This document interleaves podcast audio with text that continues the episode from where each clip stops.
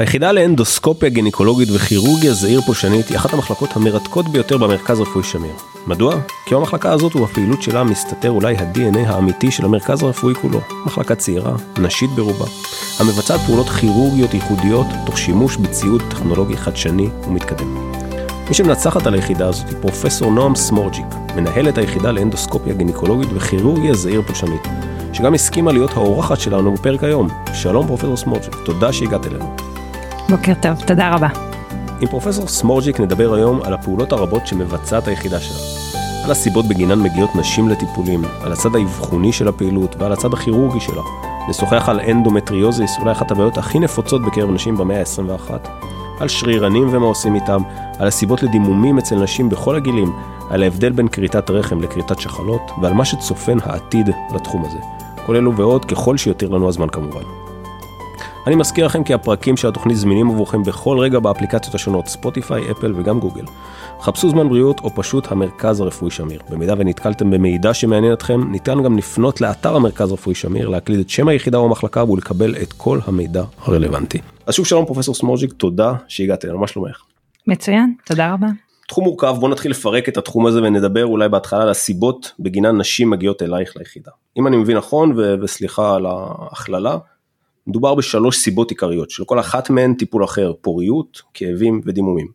אולי נתחיל בנקודה הזאת עם איזשהו הסבר כללי.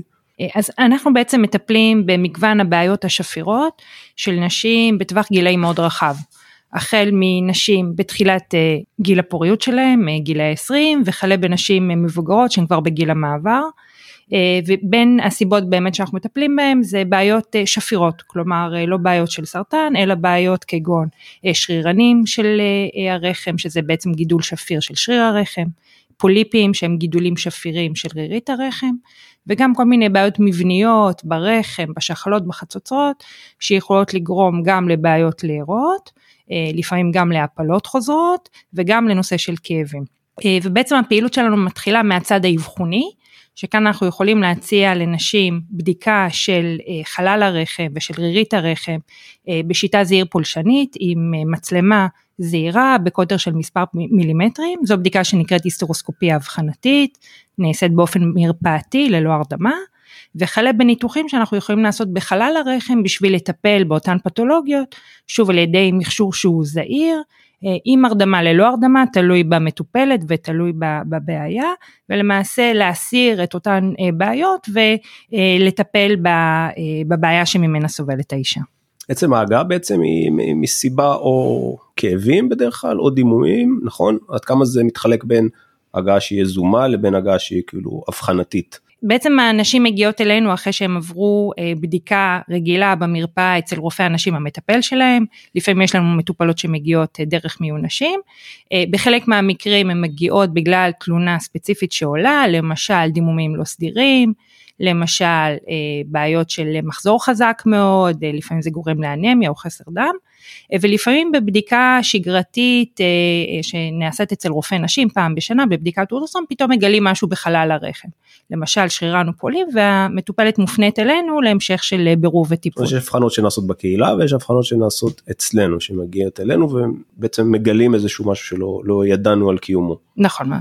ואז אנחנו גם בעצם עושים את הפרוצדורה הטיפולית. נכון, אז בעצם אחרי השלב האבחוני הראשון אנחנו יכולים לתת למטופלת ייעוץ לגבי שלל האפשרויות שעומדות בפניה, לפעמים יש טיפול רפואי שיכול להתאים למטופלת, לפעמים יש ניתוחים שיכולים להתאים, לפעמים מספיק רק מעקב, אז אנחנו בעצם יכולים אחרי האבחון הראשוני לכוון את המטופלת למגוון האפשרויות שיכולות להתאים לה וכמובן כל מטופלת בוחרת לפי מה שמתאים לה את הטיפול, את המשך הטיפול. עד כמה ההבחנה היא באמת בררת בסוף כנכונה או אני אשאל את זה אחרת, כמה נדיר זה שמגיעה מישהי עם הבחנה אחת ובסוף מוצאים, מגלים משהו חמור יותר אני מניח, משהו אחר, משהו שונה. כן, אז זה, זה באמת, זו, זו, זו נקודה חשובה. זה תחום... כן, אז, אז בעצם היתרון של בדיקה של חלל הרחם עם ההיסטרוסקופיה במצלמה, שזה בעצם בדיקת הגולד סטנדרט, זה הבדיקה הכי מהימנה שאנחנו יכולים לעשות לחלל הרחם. בדיקת אולטרסון היא בדיקת סקר, זה איזושהי בדיקה כללית שמסתכלים, מעלים חשד כזה או אחר, אבל אה, לפעמים אנחנו נשארים עם אותו סימן שאלה, חשד לפוליפ סימן שאלה. ובאמת בשביל להגיע להבחנה אנחנו עושים את הבדיקה בהיסטרוסקופיה, מגיעים להבחנה הסופית, יכולים כמובן גם לקחת דגימה של רירית הרחם אם צריך, ואת הטיפול אנחנו מכוונים להבחנה שכבר יש לנו. אז כן, אז, אז חשוב באמת לבצע את הבדיקה הזאת ולא להסתמך רק על בדיקות שהן לא תמיד מדויקות במאה אחוז. יש דוגמה לאיזה אולי סיפור כזה, מישהי שהגיע ו... אה, אז כן, הסיפורים כאלה יש הרבה למשל, חלק אה, לא מבוטל מהמטופלות שמגיעות אלינו זה נשים שנמצאות באיזשהו בירור של אה, בעיות פוריות ולפעמים הן כבר נמצאות ממש במסלול של טיפולי פוריות, בין אם זה הפריה חוץ גופית או טיפול הורמונלי, ואיפה שהוא לאורך המסלול, אחת הדברים שצריך לברר זה איך נראה חלל הרחם, כי מובן מאליו שאי אפשר להראות אם חלל הרחם הוא לא תקין, אז אנחנו נתקלים לא מעט במצבים שבהם יש לנו מטופלת שמופנית בגלל בעיה להרות או שנמצאת כבר במהלך טיפולי הפוריות, ובבדיקה של היסטרוסקופיה אבחנתית פשוטה אנחנו מגלים פתאום שחלל הרחם הוא לא תקין, למשל יש מחיצה שזה איזשהו מום מולד ברחם, קיים מהלידה, לא רואים אותו בצורה טובה באולטרסאונד, אבל בהחלט יכול אה, בחלק מהאנשים לגרום לבעיה להרות, ובעצם עצם הבדיקה הזאת אנחנו יכולים לאבחן את הבעיה, להציע את הטיפול המתאים, זה ניתוח שהוא לא ניתוח אה, מורכב, אה, ואחר כך לשפר את הסיכוי של אותה אישה להרות. אז זה משהו שאנחנו ממש רואים ברמה היומיומית, כמובן יש בזה הרבה, הרבה מאוד סיפוק שאפשר לעזור לאנשים בצורה ככה יחסית פשוטה. אני בטוח זה טיפולים שיכולים לשנות uh, חיים זאת אומרת זה משהו שהוא פוריות בכלל באופן כללי להוריד לפחות uh, כאבים uh, לשנות זה, זה משנה מצב של uh, בן אדם שמגיע אליך במצב אחד ומגיע יוצא במצב אחר. נכון. ועוד עוד דוגמה שאני גם חושבת שהיא תדבר לליבן של הרבה מאוד נשים נשים שסובלות ממחזירים מאוד מאוד חזקים.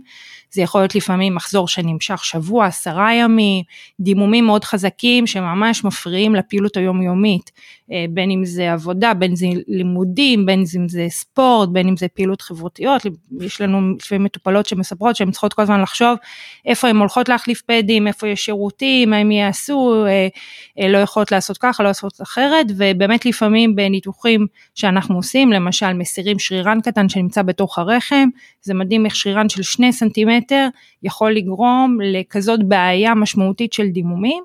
ועל ידי הסרה של השרירן שאפשר לעשות את זה בהיסטרוסקופיה בגישה נרתיקית, זאת אומרת בלי בעצם לפתוח את, אה, את הבטן עצמה, בניתוח שהוא יחסית פשוט, אנחנו בעצם יכולים לשפר מקצה לקצה את הבעיה הזאת של המחזור ופתאום לאותה מטופלת יש חיים אה, רגילים, אז בהחלט משנה חיים. אני אשאל שאלה שהיא, אה, ברור שהיא שאלה, שואל את הגבר שמעולם לא היה לו מחזור, אבל אני אשאל בכל זאת, מחזור חזק זה משהו שהוא גם עד כמה יש פער בין תלונה שהיא יכולה להיות הגיונית למחזור שהוא יכול להיות לא סדיר או אולי קצת חזק לבין משהו שהוא ממש אה, מפריע. אוקיי, אז איך, איך, איך, איך אני כן. כמישהי שסובלת מזה שמקשיבה לי עכשיו ואומרת רגע איפה זה כי יש לי ככה יש לי ככה זה לא בדיוק הכי חזק בעולם אבל זה אולי קצת out of the ordinary איפה עובר הגבול. נכון אז אז האמת שזו שאלה מאוד טובה ומעניין גם שגם בתחום הזה שזה כאילו נראה מה הגדרה של מחזור מה, לנשים יש מחזור מאז ומתמיד אבל דווקא בתחום הזה מתברר שההגדרות קצת משתנות. אה, בעבר היו לנו הגדרות ככה די אה, הייתי אומרת אה, ריגידיות כאלה. מה זה מחזור תקין מבחינת מספר ימים, מבחינת כמות הדימום וכו'. והיום בעצם ההגדרה קצת משתנה ואנחנו אומרים כל אישה שהמחזור חזק במידה שמפריע לה, זה משהו שאנחנו צריכים לטפל. גם אם זה לא גורם למשל לחסר דם או מוגדר כאיזושהי בעיה רפואית, אם לאותה מטופלת זה מפריע, אנחנו יכולים לעזור לה. זאת אומרת יש פה בהחלט את העניין של איכות החיים הספציפית של אותה מטופלת, בלי קשר ל, ל... נגיד עוצמת הבעיה הרפואית. אז היום ההתייחסות היא מה שנקרא היא patient center, זאת אומרת היא, היא, היא מרוכזת, המטופלת תהיה המרכז, לא המסביב. אבל אני מניח שיש מצב שגם בא מישהי שכאילו זה מפריע לה ואת אומרת תקשיבי זה מפריע לך אבל אין פה איזה משהו out of the order זה מפריע. נכון אז בעצם חלק מהייעוד שלנו זה קודם כל לתת את המידע והרבה פעמים אם אנחנו אומרים למטופלת המחזור שלך נחשב תקין לפעמים עצם ההסבר הזה הוא מרגיע כן. אה, והוא אה, אה, מבחינת אותה מטופלת פותר את הבעיה ולפעמים אומרת אוקיי אז אולי זה נחשב תקין אבל לי זה מפריע אני רצה מרתון, אני מאוד פעילה, לי זה מפריע, אני מבקשת טיפול ואנחנו ניתן טיפול האלה. אה, אז גם במצב כזה אפשר. בהחלט, אה, בהחלט, אוקיי. בהחלט. לפי התלונות. אלמנט ההסבר, ההרגעה, גם אלמנט הבירור, זאת אומרת חשוב לברר ובאמת לשלול הרבה, הרבה בעיות, זאת אומרת לפני שאנחנו אומרים הכל תקין, אנחנו צריכים ברור. באמת לוודא שככה מצב, וכלה בלהציע דרכי פעולה, בין אם זה מעקב, בין אם זה טיפול אה, תרופתי ובין אם זה טיפול ניתוחי. מה שיש לנו את האפשרות היום להציע, מגוון של אה, טיפולים וכל אחת יכולה לבחור מה שמתאים לה. בוא נדבר על, אה, קצת על אנדומטריוזיס. אם אני לא טועה, מדובר על אחת מעשר נשים שסובלות מהמחלה הזאת, המחלה אולי מהיחסי ציבור הכי גרועים שיש, כן? נכון. אחת משמונה עושים קמפיינים, אחת מעשר פה לא, לא שמעתי על, זה מחלה שאף אחד לא, שלא נכון. מדברים עליה. אה, אני מניח שאת, שזה משהו שאת נתקלת בו הרבה, נכון. אולי כמה מילים גם על זה. אה, אז אנדומטריוזיס זה, זה באמת מחלה שהיום אגב בשנים האחרונות יש פעילות מאוד מאוד משמעותית של אה, קבוצות של מטופלות. שהן מעלות את המודעות, העלאה של המודעות מגיעה מהמטופלות, אה, זו מחלה שהיא אומנם מחלה שפירה, זאת אומרת לא מדובר בסרטן, אבל זו מחלה כרונית, זאת אומרת זו מחלה שמלווה אישה החל מגיל תחילת המחזור, זאת אומרת אי שם בגיל ההתבגרות, וכלה בכניסה לגיל, לגיל המעבר, כלומר שנים רבות, עשרות שנים, אה, משפיע כמו שאמרת על סדר גודל של עשרה אחוז מה, מהנשים. זה המון. אה, המון. אה, וגורמת לפגיעה מאוד מאוד משמעותית באיכות החיים, בין אם זה כאבים אני, במחזור. אני טועה שזה באמת לא משהו שמדברים עליו, נכון? זאת אומרת, זה באמת איזשהו מחלה עם יחסי ציבור גבוהים.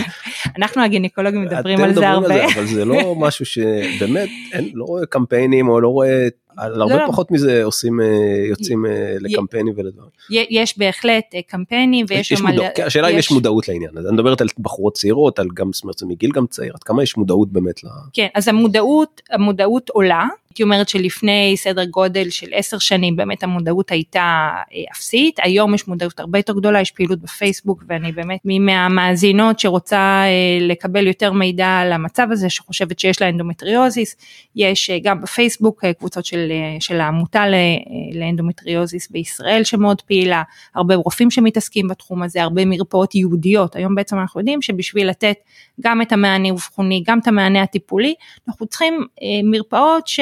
ייעודיות לטיפול בתחום הזה, ותכף אני אפרט מה אנחנו עושים במסגרת המרפאה הזאת. כן, אה, אז, אז בהחלט יש, יש מענה והמודעות מתחילה גם בציבור וגם ברופאי, ברופאי האנשים, רופאי המשפחה, הרבה פעמים אותה מטופלת יכולה בכלל להגיע לרופאי המשפחה, והיום אנחנו יודעים שעצם המודעות והטיפול לפעמים משנה משמעותית את המהלך של המחלה, זאת אומרת ככל שאנחנו נעשה אבחון יותר מוקדם, נתחיל לטפל יותר מוקדם, הרבה פעמים אנחנו נמנע השלכות לטווח ארוך. אז מה הטיפול? אז מה הטיפול באמת שאנחנו אז עושים? אז אולי, אולי קצת אה, רק נסביר לגבי הסימפטומים, אז כן.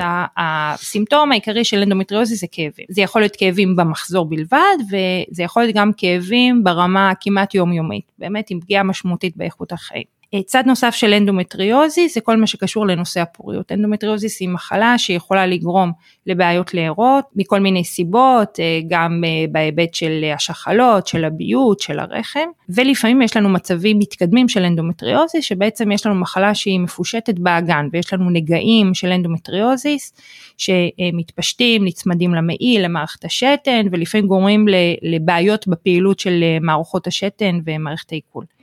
אה, אז אה, קודם כל מבחינת האבחון, אז האבחון מתחיל בהערכה של הפיזור של המחלה. אה, ואת זה אנחנו היום יכולים לעשות באמצעות בדיקת אולטרסאונד ייעודית, היא נעשית בחלק אה, מהמרכזים בארץ, אה, באסף הרופא יש לנו גם מרפאה שבה נעשה את הבדיקה הזאת, בדיקת אולטרסאונד מאוד מעמיקה שמחפשת איפה נמצאים אותם מוקדים. שמה זה המוקדים אולי רק באמת מילה אחת מה קורה בגוף בזמן שכאילו הכאבים האלה, כן, אומרת, אז, לפני אז... מה שאנחנו, מה שאנחנו מחפשים אולי מה, מה קורה, מה אנחנו מחפשים בעצם? אז בעצם אנדומטריוזיס זה מצב שבו יש לנו אה, אה, תאים של רירית הרחם רחם שמתפזרים באגן. אז זה יכול להיות נקודות קטנות, מיקרוסקופיות אפילו, שרואים אותם רק אם מסתכלים בתוך הבטן עם מצלמה בלפרוסקופיה, וזה יכול להיות ממש גושים של 2-3 סנטימטר שנדבקים לכל מיני איברים באגן. אה, הנגעים האלה הם פעילים מבחינה הורמונלית, זה בעצם כמו תאים של רירית הרחם, ולכן בזמן מחזור יש לנו כביכול מחזור קטן בתוך הנגע.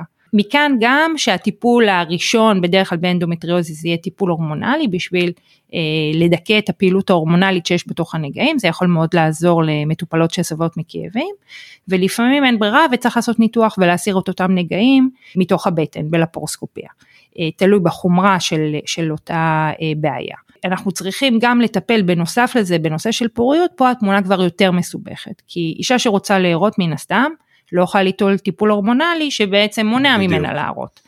מצד שני לפעמים ניתוחים, במיוחד אם אנחנו עושים ניתוח על השחלות, יכולים לפגוע אחר כך בשחלות. זאת אומרת, כדי בעצם לתת מענה לאישה צעירה שסובלת מאנדומטריוזיס עם אה, מגוון מאוד רחב של בעיות, אנחנו צריכים לתת מענה כולל שבעצם עונה גם על הנושא של הכאבים, גם הנושא של הפוריות, אה, גם על הנושא של שימור אה, פעילות של מעי ושל מערכת השתן, ולכן בעצם מאוד חשוב שבתחום הזה יהיה לנו איזושהי ראייה, מה שאנחנו קוראים מולטי דיסציפלינרית, זאת אומרת של כמה אה, התמחויות ביחד, גם בצד האבחוני רופאי האנדומטריוזיס, בצד של הטיפול רופאי היחידה האנדוסקופית ובצד של הפוריות רופאי הפוריות אז אנחנו צריכים לדבר כולם ביחד ולחשוב ביחד עם המטופלת מה הכי מתאים לה.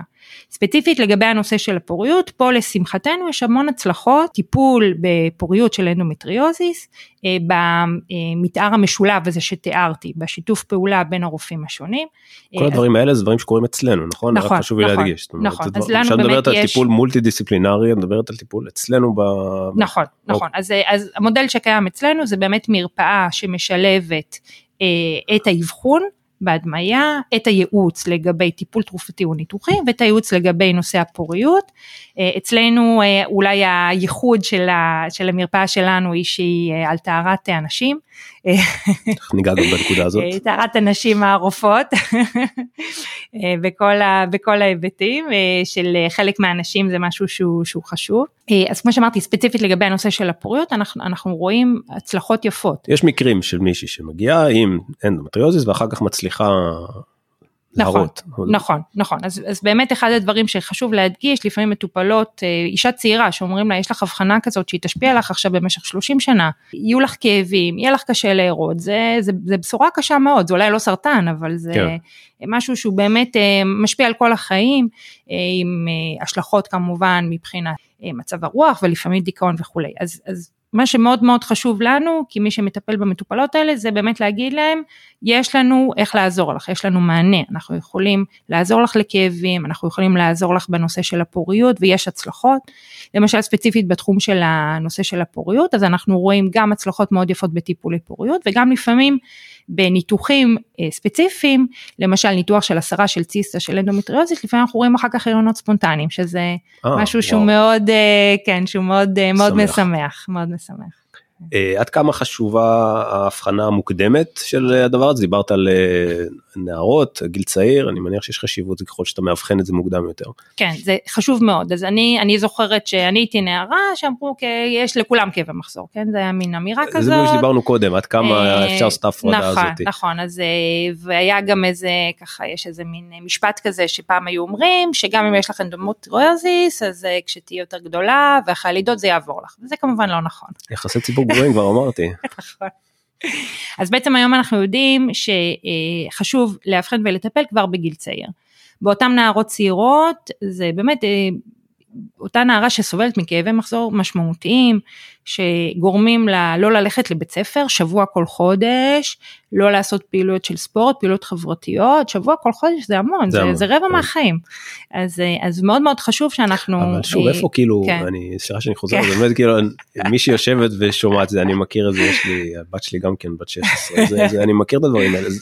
איפה עובר הגבול בין מישהי שמתלוננת שהיא כואב לה קצת וזה בסדר ולפעמים זה קורה בלי שזה באמת אה, מוביל לאיזושהי מחלה כלשהי לבין איזה מקום שאתה אומר טוב צריך לעשות עם זה משהו כי זה לא נורמלי. נכון אז אה, אז בטח בגיל פה... 16 שאת עוד לא נכון, לא כל כך נכון, יודעת נכון, מה נורמלי נכון. ומה לא. אז פה בעצם נכנס הצד שלנו גם של האבחון אנחנו כמו שאמרתי עושים בדיקת אולטרסאונד ויכולים להגיד אם יש פה מחלה מפושטת או מחלה קלה. זה קודם כל חשוב מבחינת לסדר את הראש. ודבר שני, אנחנו יכולים להציע טיפול גם לאותן נערות צעירות, גם אם אין להם אנדומטריוזיס קשה, ואולי אין להם אנדומטריוזיס בכלל, בכלל. אה, עדיין אנחנו יכולים להציע להם טיפול, להסביר להם מה זה אנדומטריוזיס, אולי יש, אולי אין. אז אה, אני חושבת שגם לאותן נערות צעירות אה, חשוב לתת את המענה. זאת אומרת, לא, לא צריך להגיד לאותה נערה צעירה, תשבי בבית שבוע כל חודש. אם, זה... את, אם את מרגישה שמשהו לא בסדר, אימא שמרגישה שעם הבת שלה או גם את עצמך פשוט לגשת ולבדוק זה נכון, זאת השורה התחתונה. נכון אנחנו לא בדרך כלל אנחנו לא נמליץ על ניתוח לנערות צעירות אנחנו גם רואים את התמונה כן, הכוללת כן, כן? אנחנו לא מחפשים להפחיד אף אחת שיש לה משהו okay. אוקיי. מסוכן, אבל אנחנו כן רוצים להציע את, ה, את האבחון שלנו ואת הייעוץ שלנו. אני חושב שזה מאוד יפה, אנחנו מדברים פה בנשימה אחת על בנות 16 ומהצד השני על בנות 40-50 ואני מניח שאפילו יותר, כאילו, מאוד יפה שיש לך טווח גילים כאילו מאוד רחב בעבודה שלך, לא? זאת אני מסתכל על זה בתור משהו מאוד... חיובי מאוד את יכולה באותו יום לראות מישהי בת 80 ומישהי גם בת 16-17 נכון? נכון אז באמת אחד הדברים שאני הכי אוהבת בעבודה שלי זה המגוון הכל כך רחב של דברים ובעיות שאנחנו מטפלים בהם. זאת אומרת זה יכול להיות באמת טווח גילאים מאוד גדול וזה יכול להיות טווח מאוד גדול של בעיות, זה יכול להיות באמת אישה צעירה אה, עם קושי להרות שאנחנו מאבחנים לה פוליפ ברחם או שרירן ברחם וזה יכול להיות אישה בת 80 שמגיעה לנו עם דימום ואנחנו בעצם עושים בדיקה של היסטרוסקופיה כדי לדעת אם אין לה גידול בתוך הרחם. אה, אז, אז המגוון הזה של הבעיות והמטופלות שאנחנו, שאנחנו רואים זה אחד הדברים באמת גורם לסיפוק אדיר בעבודה הזאת. אה, זאת מעבר כמו שאמרתי לזה שבאמת אנחנו אנחנו רואים שהניתוחים שאנחנו עושים והפעולות שאנחנו עושים מבחינת ההחלמה של המטופלות זה פשוט שמיים וארץ לעומת הניתוחים שהיו כשאני הייתי בתחילת ההתמחות היום סתם לדוגמה אה, רוב המקרים של כריתות רחם, גם מסיבות שפירות וגם מסיבות של סרטן, מבוצעות בשיטה זעיר פולשנית. מה זה שיטה זעיר פולשנית? זה בעצם אה, ניתוח שבו אנחנו נמנעים מחתך גדול בבטן ואנחנו עושים את כל הניתוח בלפורוסקופיה בהנחיית מצלמה, עם ארבעה חתכים קטנים של עד סנטימטר בבטן, וזה ניתוחים שמאפשרים למטופדת להשתחרר כבר יום למחרת הניתוח הביתה. אה, כמובן שיש כאבים כי זה ניתוח, אבל מבחינת ההחלמה, היא לא נדרשת לשכיבה ממושכת במיטה, אשפוז ממושך. באמת אנחנו רואים את ההחלמה המהירה הזאת ש, ש, שקיימת היום בשיטה הזאת. גם הבדיקות, לא רק הניתוחים, נכון? גם אנדומטריוזיס פעם היו בודקים אחרת. עכשיו בודקים את זה ב... כאילו אם זה, זה בדיקה אחרת זה לא בדיקה פולשנית. נכון, נכון, נכון מאוד. כאילו בדיקות זה... ההדמיה שקיימות היום נותנות המון מידע שפעם לא היה לנו. דיברנו על גיל ועל חלוקה של בעיות לכל גיל הבעיה שלו בוא נדבר באמת על בעיות אחרות אולי על פוליפים על שרירנים סרטן אולי בעיות שמאפיינות אולי נשים בגיל קצת יותר אה, מבוגר לא אגיד מבוגר כי אנחנו כבר. לא מתקדם, גם אנחנו כבר חלקנו בגיל הזה, בגילים קצת יותר אה, כן. מתקדמים. אה, אז, אז בוא, אני חושבת שבאמת כדאי לדבר על שרירנים, שזאת אחת הבעיות הכי שכיחות שיש לנשים. סביב גילאי 40-50, לפעמים גם נשים יותר צעירות וקצת יותר מבוגרות. אה, שרירן הוא, הוא גידול שפיר של שריר הרחם, מאוד שכיח, סדר גודל של 50% מהאנשים יש להם שרירן. לא כולם סובלות, מה... 50 אחוז, כן. לא כולם סובלות משרירנים, אבל חלק מהאנשים בהחלט כן, אה, ולפי איפה שהשרירן נמצא בחלל הרחם ומה הגודל שלו זה יכול לעשות לכל מיני בעיות. למשל, אם השרירנים נמצאים קרוב לחלל הרחם, לרירית הרחם, אז זה יכול לגרום למחזור מאוד חזק כמו שתיארנו, וזה יכול לגרום גם לבעיות לארות. ואם השרירן הזה הוא שרירן גדול שבולט לתוך חלל הבטן, הוא יכול ללחוץ על שלפוחית השתן למשל, אה, ולגרום לדחיפות במתן שתן, ולפעמים לעשות כאבים בבטן. אז בעצם כשאנחנו רואים נשים עם שרירנים, אנחנו צריכים לברר מה בדיוק הבעיה שמפריעה להם. האם זה דימומים, האם זה כאבים, האם זה בעיות אה, של אה, במתן שתן, לפעמים זה בעיות שקשורות להיריון, קושי להרות.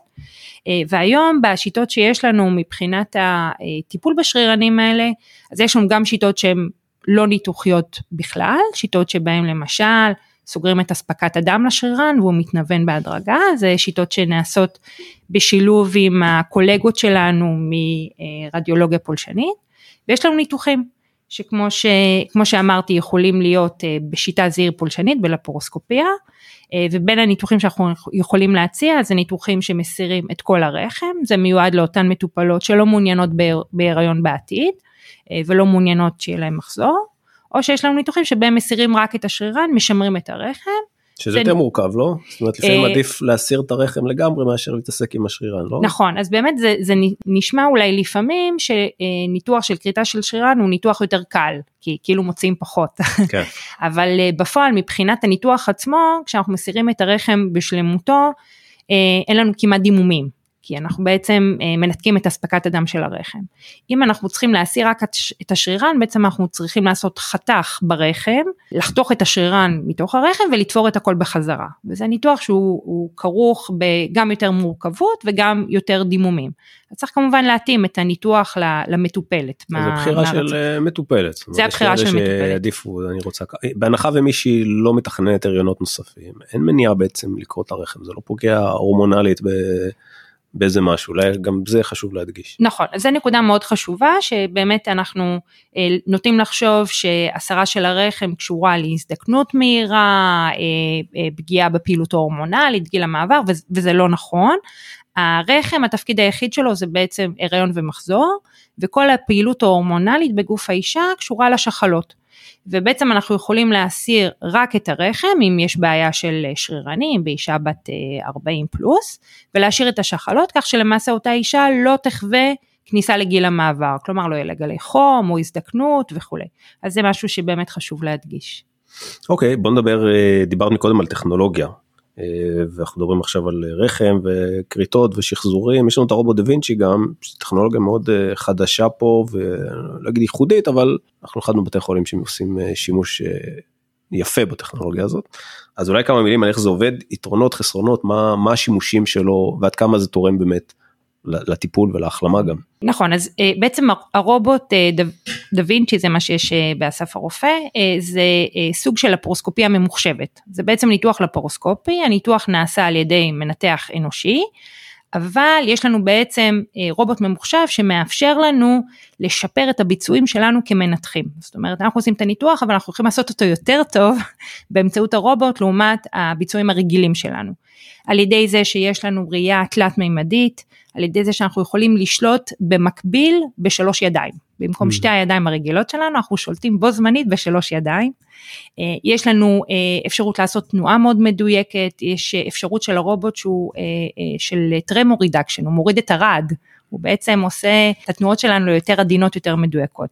כאן באסף הרופא יש לנו את הרובוט החדש ביותר שקיים, דה וינצ'י איקס. שמה השימוש, מה עושים בו, לאיזה מטרות בתחום שלך הוא משמש? כן, אז זה, זה משמש לאותם ניתוחים לפרוסקופיים שהם נחשבים ניתוחים יותר מורכבים, הן מבחינת uh, העבודה עם הרקמות, הן מבחינת uh, תפירה יותר מדויקת. Uh, פה באסף הרופא בניתוחים הגינקולוגיים אנחנו משתמשים בזה לניתוחים גניקו-אונקולוגיים, את זה מבצע פרופסור צבי וקנין, אנחנו משתמשים בזה לניתוחים של תיקון של צניחה עם רשתות שונות בגישה בטנית, זה נעשה על ידי דוקטור אנה פדואה והצוות שלה ביחידה של רצפת הגן, וביחידה של האנדוסקופיה הגינקולוגית אנחנו משתמשים ברובוט לניתוחי אנדומטריוזיס שצריכים עבודה מאוד מאוד מאוד מדויקת אה, ולניתוח אה, שהוא יחסית חדשני, ניתוח שבו אנחנו מתקנים צלקת פנימית של ניתוח קיסרי. אה, שגם דורש תפירה מדויקת, הפרדה מדויקת, אז שוב כל מנתח ככה בוחר איזה ניתוחים הוא חושב שהרובוט נותן לו יתרון, אבל באופן כללי אנחנו בהחלט רואים שזה משפר את הביצועים שלנו כמנתחים אנושיים. עוד נושא שאני רוצה להספיק לגעת בו זה טיפול בשארית שליה. שזה משהו שאתם לא רק עושים אצלכם אלא גם מאוד מתמחים בו ברמה המחקרית אם אני מבין נכון. גם כתבנו כתבתם על זה הרבה מאמרים ומחקרים. נכון זה תחום שאנחנו ממש אפשר להגיד שהבית חולים או המחלקה שלך בעצם היא מובילה מבחינת המחקר מבחינת הידע. אז אולי באמת מילה על מה זה וגם מה עשיתם בתחום הזה. אה, נכון אז המחלקה שלנו הובילה עוד אה, כבר אה, לפני משהו כמו עשר שנים מהפכה בתחום הזה של טיפול בשארית שליה, שארית הריון, מה זה בעצם שארית הריון? זה איזשהו חלק של ההריון שנשאר בתוך הרחם אחרי סיום של ההריון. זה יכול להיות אחרי לידה רגילה, זה יכול להיות אחרי ניתוח קיסרי, זה יכול להיות אחרי הפלה עם כדורים, הפלה בגרידה, אה, ובעצם נשארת שארית בתוך הרחם שלפעמים גורמת לזיהומים, ולטווח הארוך יכולה לעשות פגיעה ברירית הרחם, הידבקויות בחלל הרחם, ובעצם קושי להערות אחר כך. אה, בעבר היה לנו טיפול אחד במצב הזה שזה בעצם גרידה. ומה שראו זה שגרידה אה, במצב הזה גורמת בעצם לפגיעה משמעותית מאוד בחלל הרחם, באחוזים לא מבוטלים, 40 אחוז, 60 אחוז, אה, וזה הרבה. משהו שאי אפשר אחר כך לתקן. זאת אומרת אי אפשר להחזיר בחזרה רחם יש רק אחד, כן? זה תמיד מה שאנחנו אומרים, אי אפשר לתקן את זה אחר כך. והמחלקה שלנו בעצם הובילה מהפכה בתחום הזה, והיום אנחנו יודעים שאנחנו מסירים את השאריות האלה בהיסטרוסקופיה, לא בגרידה, אנחנו יכולים לעשות פעולה ממוקדת, אנחנו לא עושים גרידה של כל חלל הרחם, אלא אנחנו מסתכלים עם המצלמה, רואים בדיוק איפה נמצאת השארית ומסירים אותה באופן מאוד מאוד עדין. ובצורה הזאת אנחנו מצליחים להוריד את אחוז ההידבקויות אחרי הניתוח למשהו כמו חמישה אחוז, שזה הבדל מאוד מאוד גדול. ובמחקרים שעשינו שבדקו גם את הניתוחים וגם את התוצאות אחר כך, גם את ההריונות אחר כך, אנחנו רואים שיש אה, תוצאות מאוד טובות. רוב הנשים אה, מצליחות אחר כך להרות, הריונות תקינים, לידות אה, רגילות, וזה כמובן יש בזה המון סיפוק. ובאמת ברמה המחקרית את הניסיון שלנו אנחנו פרסמנו בשורה של מאמרים, כמו שאמרתי, החל מהאבחון, דרך הניתוח וכלה במעקב. אה, והיד עוד נטויה אגב, היום אנחנו אה, מתחילים להשתמש במכשירים חדשניים אפילו עוד יותר לניתוחים האלה, מכשירים עוד יותר אה, זהירים, במקום מכשיר שהקוטר שלו הוא 9 מילימטר, היום יש לנו מכשיר שהקוטר שלו הוא 5 מילימטר, אז מבחינת הכאבים של האישה, הצורך להרחיב את צוואר הרחם, זה באמת שינוי מאוד גדול. רק שאלה קטנה, איך מישהי יודעת שיש לה בעיה כזאת? זאת mm. אומרת זה לא משהו שהיא אמורה לדעת ממנו איפה איפה המקום שמתעורר סימן שאלה שצריך mm. לבדוק שזה יכול להיות mm. שזה זה? אה, אז מבחינת הסימן הקליני הסימן הכי שכיח זה שיש איזשהו דימום חריג אחרי סיום של הריון למשל אישה אחרי לידה ששלושה ארבעה שבועות אחרי לידה יש לה דימום אה, שלרוב אין צריכה, צריכה לגשת להיבדק ובבדיקת אולטרסאונד רגילה אצל רופא נשים אפשר לראות שיש משהו בתוך חלל הרחם, לא תמיד יודעים מה, אבל רואים את אותו ממצא אה, שלא אמור להיות שם, מפנים אלינו לבדיקה של היסטרוסקופיה אבחנתית ואנחנו בעצם מתכננים את הטיפול, אנחנו נותנים עדיפות לנשים עם בעיה מהסוג הזה בגלל הדחיפות, בעצם מקפידים על זה שהם יקבלו תור מהיר וזמין גם לבדיקה אבחנתית וגם לניתוח. אה, שאלה אולי על העתיד של כל התחום הזה, דיברנו פה על רובוטים, על דה וינצ'י, על מכשירים בקוטר כזה וקוטר כזה, זאת אומרת, דיברנו על זה שגם מה שהיה פעם לפני עשור זה כבר לא השיטות היום. מה, מה הולך להיות עוד עשר שנים? זאת אומרת, נכון, כבר... אה, אז, אה, אז באמת התחום הזה הוא בחזית של הפיתוחים אה, של המכשירים החדשים, כל הזמן יש לנו מכשירים שהם יותר עדינים, יותר מדויקים, יותר טובים, מתוך מטרה להביא לתוצאות יותר טובות, ולפי דעתי רק, באמת רק נאמרה, רק המילה הראשונה נאמרה, עוד יהיו המון דברים שישתנו. המחשבה בעתיד היא שה... רובוטים בעצם יוכלו לתת לנו יותר ויותר אפשרויות אה, לעשות את הניתוחים האלה בצורה יותר טובה, למשל אה, מצב של augmented reality, מצב שבו אנחנו רואים את התמונה בניתוח ועליה אנחנו יכולים להלביש את התמונה מהדמיה, למשל יש לנו תמונה מ-MRI ותוך כדי הניתוח כשאנחנו מסתכלים עם הרובוט על אה, הבטן של המנותחת, אנחנו בעצם רואים איפה הפתולוגיה שלנו, אנחנו לא צריכים לחפור ולחפש אלא הרובוט יגיד לנו לפי ה-MRI פה נמצאת הבעיה. אל תתחילו לחפש במקומות אחרים. זה אוגמנטד ריאליטי וזה משהו שהוא כבר יהיה ישים תוך שנים בודדות. אוקיי okay, ושאלה אחרונה ככה לפני שאנחנו מסיימים את השיחה המרתקת הזאתי נגעת בנקודה הזאת מקודם לגבי הסוגיה הנשית אה, של הצוות שלך. זה תחום שהוא בעיקרו גברי נכון תקני אותי אם אני טועה לפחות לפי התפיסה שלי ואצלנו יש רק נשים עד כמה זה מרגיש. אה, הוא נשאל אחרת כי זה לא אמור להרגיש אבל עד כמה זה תחום שבאמת משנה את הפנים שלו עד כמה נשים יותר נכנסות לתחום הזה עכשיו אה, עד כמה יש השפעה לזה שאת רופאה שבודקת אישה על פני גבר שבודק אישה. טוב, אני אישה אז אני לא יכולה להשוות, אבל באמת אה, לא, אני לא, לא נסיים לפני שנזכיר את הצוות של היחידה שלי, אה, דוקטור ניטה אייזנברג ודוקטור מאיה נאור, שתי רופאות אה, מצוינות, רופאות נשים עם מומחיות בתחום של הכירורגיה האנדוסקופית. התחום הזה באופן כללי אה, הוא הופך להיות יותר ויותר נשי. תחום גברי נכון? כן. כאילו לפחות הת... ב... נכון. התחום, התחום הכירורגי הוא ככה באופן היסטורי באמת אה, יותר גברי, אבל היום אנחנו כבר רואים שיש לנו הרבה יותר נשים שפעילות בתחום, אה, ואני חושבת שהמגוון הזה של אה, גם נשים וגם גברים הוא מפרה והוא תורם להתפתחות של התחום. זה נכון. משנה את הצורה שבה אנחנו מטפלים באנשים, נותנים ייעוץ לאנשים, זאת אומרת אנחנו כל הזמן צריכים ללמוד גם מהמטופלות. מה מה הם צריכות, מה הם רוצות. אבל זה נכון שיש עלייה, זאת אומרת יש יותר נשים שנכנסות לתחום הזה, נכון? זאת אומרת המחלקה שלך היא אולי עוד ייחודית בדבר הזה אבל יש יותר נשים שנכנסות לתחום של גינקולוגיה. כן יש היום אה, באמת אה, אה, לנו במחלקה שלנו יש יותר מ-50 אחוז מתמחות זאת אומרת בשנים הבאות אנחנו נראה דומיננטיות נשית בתחום הזה. אוקיי, אז בנימה אופטימית זו אה, נסיים. המון המון תודה פרופסור נועם סמורג'יק, תודה שהצטרפת. אני אישית למדתי אה, הרבה מהתחום הזה ש... רחוק ממני אבל תמיד יש מה ללמוד בתחום רפואה מסתבר. אה, אז אני רוצה להזכיר שוב פעם רק שכל הפרקים של התוכנית זמינים בכל רגע באפליקציות השונות בספוטיפיי באפל וגם בגוגל. חפשו זמן בריאות או פשוט המרכז הרפואי שמיר יש לנו אתר עם כל הפרקים.